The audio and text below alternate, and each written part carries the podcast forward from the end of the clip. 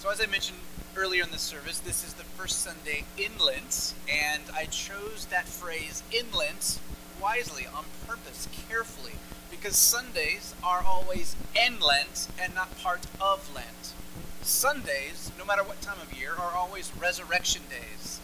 And even during the season of Lent, Sundays serve to remind us that Jesus is risen, that the kingdom has come, that forgiveness and new life are available, and so we don't fast on Sundays. If some of you are thinking, oh my gosh, okay, you can do your break your fast today. It's, it's, a, it's a Sunday. I wanted to talk a little bit about why do we practice Lent? What is it all about? And is it even biblical?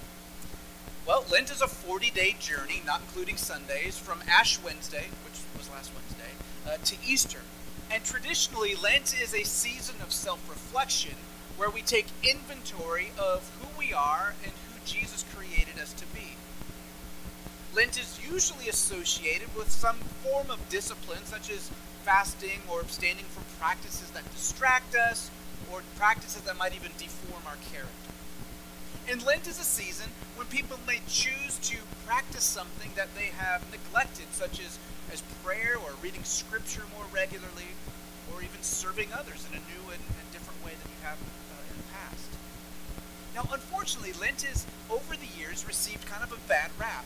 You know, sometimes, in certain circles, Lent is viewed as this dour season when we should be serious and sullen and no one should smile. And sometimes it's viewed as a season where we give up bad habits like Facebook and chocolate and coffee only to binge with a vengeance again after Easter. And sometimes Lent can be seen as a time we are supposed to pull ourselves up by our bootstraps and will ourselves to change. We resolve to do what it takes this time. It will be different and will be more like Jesus. But viewing Lent as a downer, or just a futile exercise that only lasts 40 days, or even a season of self help is to miss the point altogether. Lent means springtime, it comes from a Latin word for spring. Jesus has already come. He died for us, He rose and defeated death. New life is available to you and me right now. And if you are a follower of Jesus, you have probably already tasted a little bit of that new life. But the reality is, every single one of us struggles with living into that new life that's available to us. We are easily tempted to sin. When we sin, we deny the new life that Jesus offers us. And when we deny that new life, we find ourselves stuck in ruts, leading to shame, leading to guilt, leading to just mediocrity. And after a while, we get used to a less than full life, and we get used to the mediocre. So Lent is a built-in season in the rhythm of the church calendar. Comes around every year, and it's built in to help us take a look at ourselves and to recognize that perhaps we have been settling for less than Jesus came to offer, and perhaps we've been settling for less than the fullness of the kingdom of God. We come face to face with the ruts that maybe we're frozen in and we invite the light of Jesus to thaw us like spring thaws the grip. Lent is a spiritual springtime, and it presents us with the good news that Jesus is on the move. There's nothing you have to do to make Lent come. You can't stop the annual shift of the Earth's position to the sun that creates longer days, a shifting jet stream, and warmer weather. It just happens. Spring just happens every year. And in a similar way, Jesus just happens. He's always on the move. He's always breaking down walls and melting frozen hearts. And the Lenten season is simply a, a time of the year when we purposefully remember that Jesus is on. As for whether or not Lent is biblical, Lent, as we understand it, this whole season, the whole church calendar thing, is not in the Bible. It is not in the Bible. That doesn't mean it's not biblical. Electric basses aren't in the Bible, right? But we do know that they're biblical. No, we do know what's in the Bible about music is that we're supposed to make a joyful noise to the Lord with our voices and with lots of in- instruments, even stringed instruments. And I'm sure if electric basses were around when Jesus was around in the first century, he'd have played the bass. Okay. At least that's my guess. But all kidding aside, Lent is not in the Bible. And it is nowhere commanded by, uh, by this church or by the Bible for sure. It's not in the Bible, but it can sure be helpful for us to receive the grace of Jesus. I am a forgetful person, and humans in general forget easily. Seasons like Advent, Christmas, and Epiphany, and Lent, and Easter, and Pentecost, and ordinary time help remind us of biblical events. Every year we come back to the same narratives, the same stories. The Christian seasons are there to point us to Jesus. So the practices associated with Lent, like Bible reading and prayer and fasting, service and simplicity, these are all things that are in the Bible, and they're all things that Jesus practiced personally. So here's my take on it. If we view Lent as a tool to help us grow closer to Jesus, then it can be a very good thing. Now, this Lenten season, I'm trying to make it a very good thing for us. We're going to be engaging in a series called Sacred Rhythms, which is taken from the title of Ruth Haley Barton's book uh, on spiritual disciplines, on spiritual practices. It's a wonderful book, and our small groups are going through that curriculum. Um, if you're like, hey, that sounds good to me, I'm not in a small group, you can join one just for the Lenten season if you want. There's sign-ups after service. Go through there and check it out. Okay. We're going to be looking at different spiritual practices that can help us be filled with the life of Christ help us be more of the people He created us to be. But spiritual disciplines are not what we're focusing on today. Far too often, we focus our attention on spiritual disciplines. We think something like this I know I'm supposed to pray, I'm really bad at it, so during Lent, I'm going to pick up the practice of prayer. My goal will be to pray. Or we say something like, Everyone says this silence and solitude thing is so great, I hate it, but during Lent, I'm going to try and do silence and solitude. That's my goal. The problem with this approach is that doing disciplines is never the point. Spiritual disciplines are practices that help equip us for something more. So it's kind of like a musician who practices her scales. Nobody buys a ticket to hear a violinist practice her scales, right? But you practice your scales so that your mind and your fingers and your, your all are working together. So when you you start to play beautiful music, you don't have to think about all your posture and positioning. It comes more naturally. The reason you practice scales is not to practice scales, it's so that you can make beautiful music. If we wanted to switch over to sports, athletes train.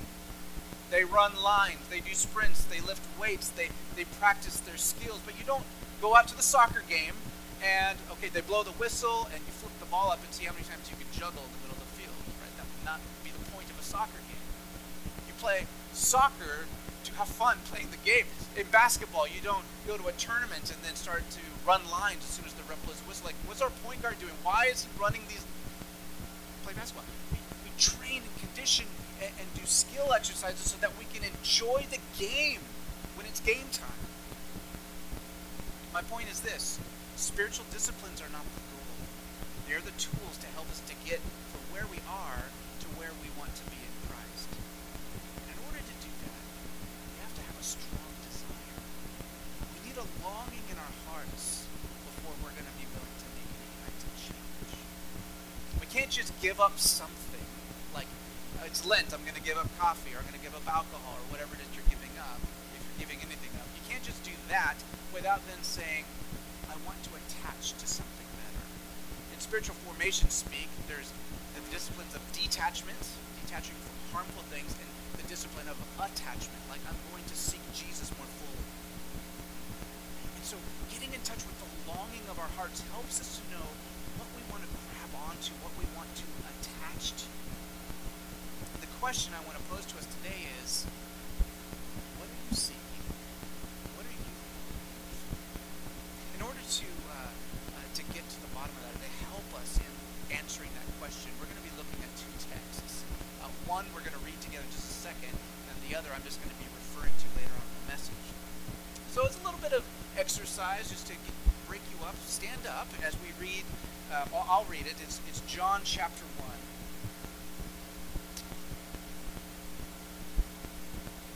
This is John chapter 1. It's just a few short verses. John chapter 1, verses 35 to 39. You to keep in mind that when you hear Jesus speak in this, these are the very first words that Jesus speaks in this gospel. Again, the next day, John was standing, that's John the Baptist, was standing with two of his disciples. And he looked at Jesus as he walked and said, Behold, the Lamb of God! The two disciples heard him speak. They followed Jesus. Jesus turned and saw them following and said to them, What are you seeking? They said to him, Rabbi, which translated means teacher, where are you staying? He said to them, Come, and you will see. So they came and saw where he was staying, and they stayed with him that day, for it was about the tenth hour. Lord, help us to see the profound nature of this question. Why did you choose these words to speak to these people? Help us as we wrestle with this question. Help us to hear your voice over all of the, the buzz and noise of our own voice, the voice of the Lord.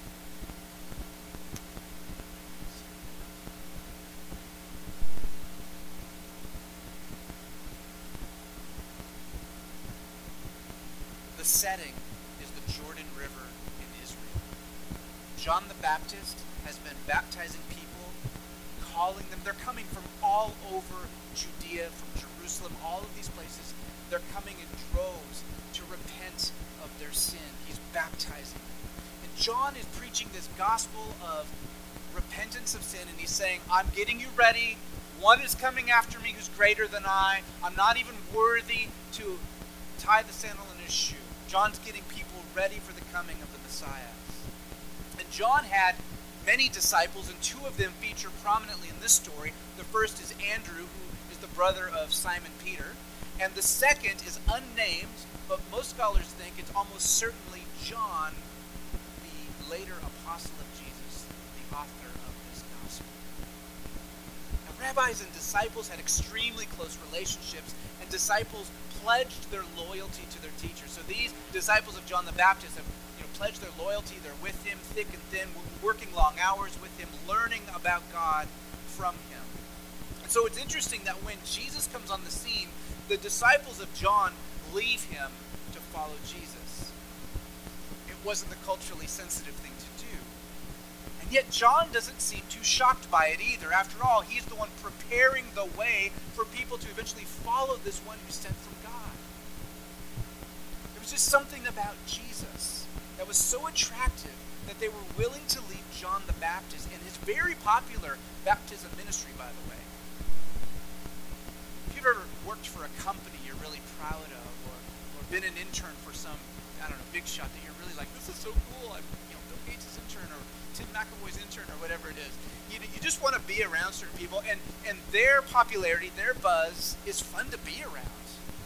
And so here's all these people coming to the Jordan River, and John's baptizing them, and they're willing to leave that for this man who apparently they don't even know where he's staying, let alone who he really is.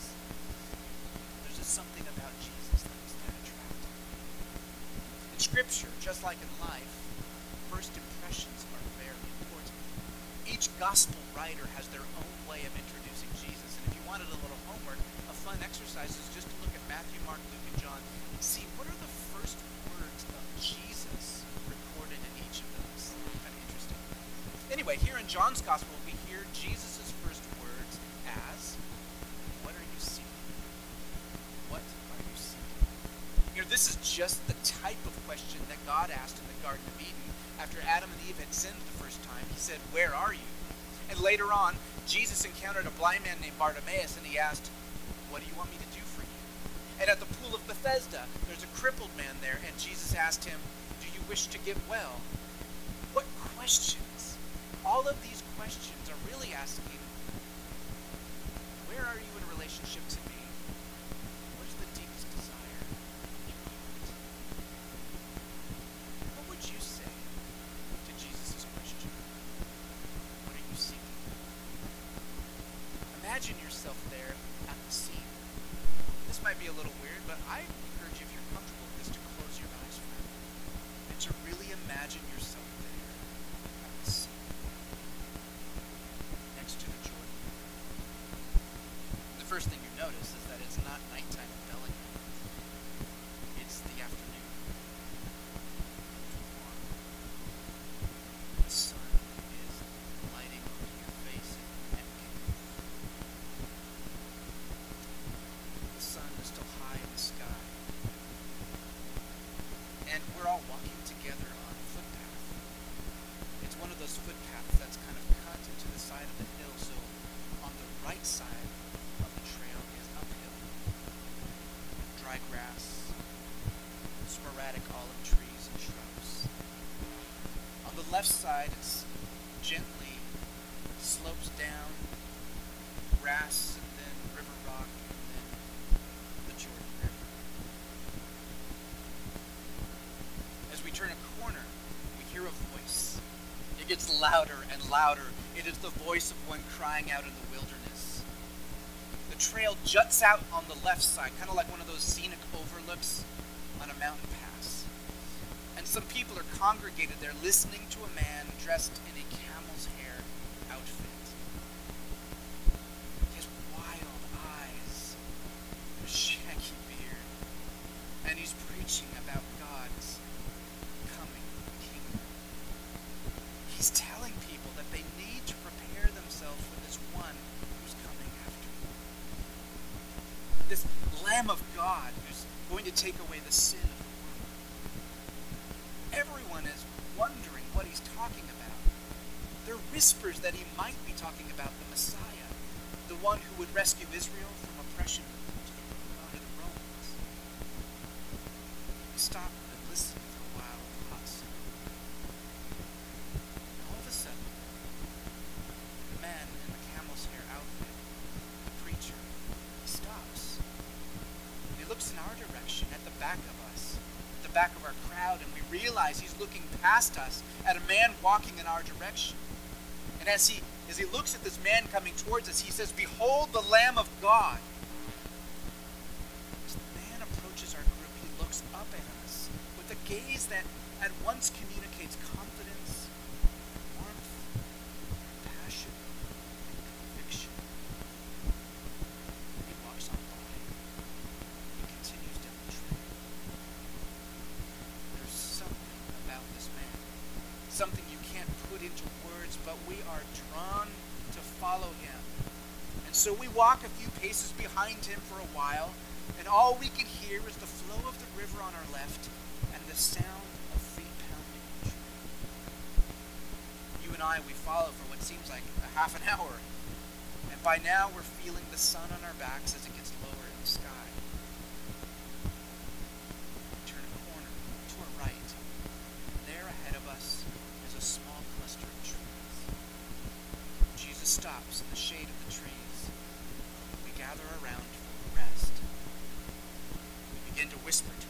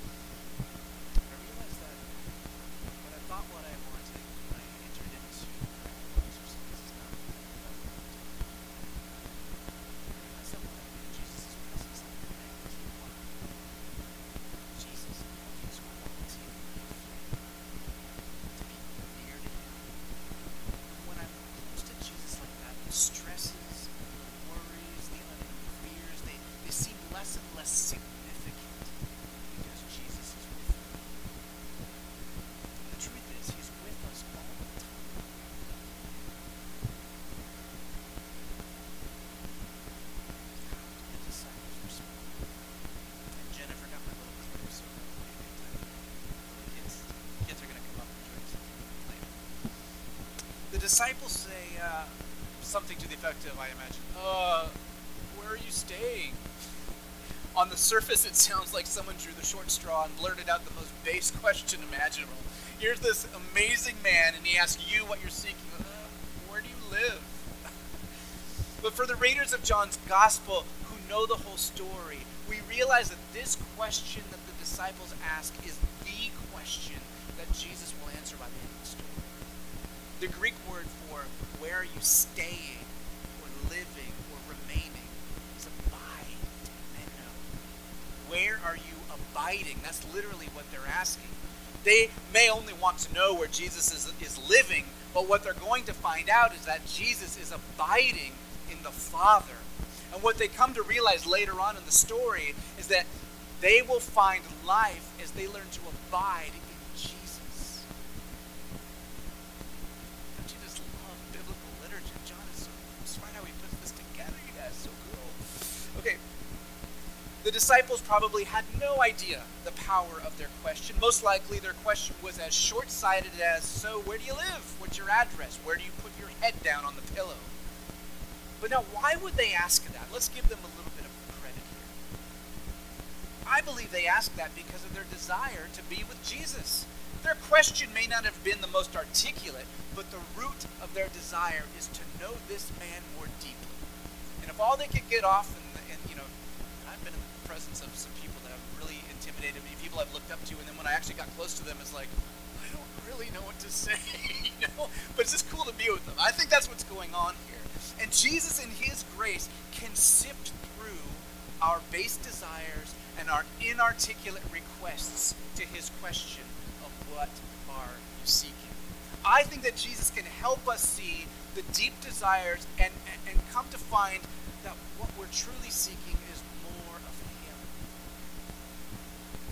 So, between now and next Sunday, I encourage you to sit with Jesus' question What are you seeking? your answer to that question will help you see how Jesus is inviting you to walk with him through the Lenten season. And when you realize what you're longing for, you'll you'll know uh, more accurately what Lenten practices to engage in. There's another reason we're not talking about Lenten practices because there's a danger here. Let's say Jesus reveals the longing of your heart. And let's say it's to abide with him more deeply over the Lenten season. It's very admirable. I hope that's somewhat of what he's saying to you. And let's say that motivates us to practice some spiritual disciplines. The danger is that we will think it's the disciplines that will help us see Jesus, or it's the disciplines Luke's gospel tells of the story of Zacchaeus. Zacchaeus was a tax collector, and he made himself wealthy, wealthy, wealthy by collecting taxes from his fellow Jewish countrymen. And he did that on behalf of the occupying Roman Empire. Jewish man collecting taxes above and beyond what they owed from his own people, giving the money to the Romans who were oppressing his people, and living high on the hog because of it. Let's just say people did not like Zacchaeus Now, Luke tells us that Zacchaeus wanted to see Jesus because he's heard he, he's passing through Jericho, the place where he was living.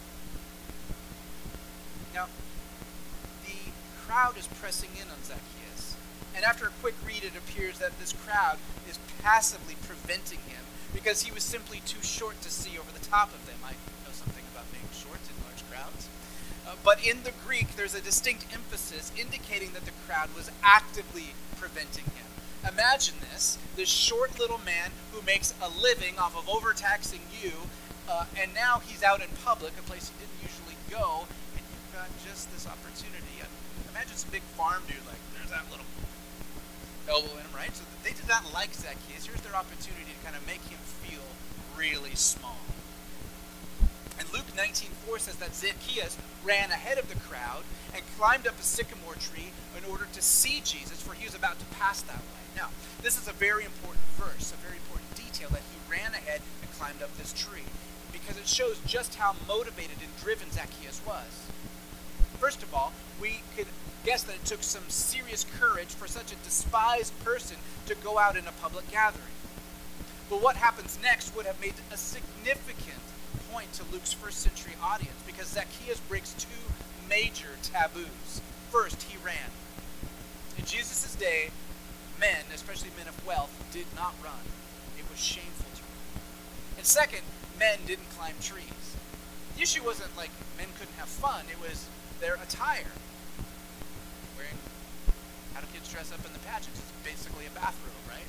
So and they didn't have underpants, you know what I'm saying? So um, the thing is that it was really a taboo to even show ankle or leg, let alone the other things that are up there. If you're up a tree and you look up, can't unsee that. Okay, so so men did, men didn't expose themselves in that way. But here, these details really bring to life that this man Zacchaeus is willing to run ahead and to climb up this tree, putting himself in shame's way. Zacchaeus so badly wanted to see Jesus. Maybe he wanted to know if the rumors were really true. Was there a traveling rabbi who really spent time with outcasts and tax collectors like him? Zacchaeus was used to doing things his own way, despite what people thought. Otherwise, he could never do that profession. In a way, he represents part of our American value system by being self sufficient. Zacchaeus thinks, I'll strive in my own strength and find out who this Jesus is from a distance. It's voyeuristic. It's kind of like befriending someone on Facebook without actually knowing them. You can have this surface relationship where you poke through their, you know, their history and, and, and their pictures, but you don't really have to engage with them at all. And then the story takes a significant turn. Jesus is passing by, and he stops at the tree. And he looks up. He calls Zacchaeus by name. Did you know that scientists say that when someone calls you by name, Scoop, that it raises your heartbeat instantly in public by 15 beats per minute, Sophia? Okay, okay, okay. Jesus looks up, calls Zacchaeus by name. Zacchaeus, who had done all of this to voyeuristically see Jesus from a distance, all of a sudden is exposed, and he who thought he was going to see Jesus is now seen by Jesus. His cover is blown, his self sufficiency is blown out of the water. Jesus is the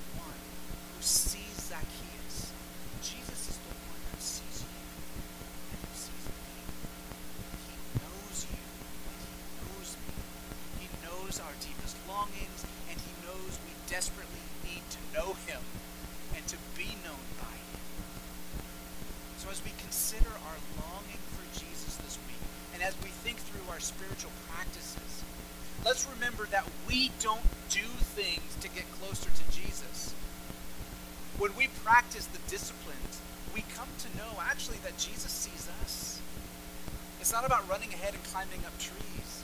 It's about opening us, putting ourselves in a posture to receive the Lord who loves you, who is already interested in you, who already wants to come and fill your heart. That's what season. The question is, will we allow his transforming love to conquer our sin? Lord, thank you that you see us. Thank you that we are not called to strive for strength, to be something we're not.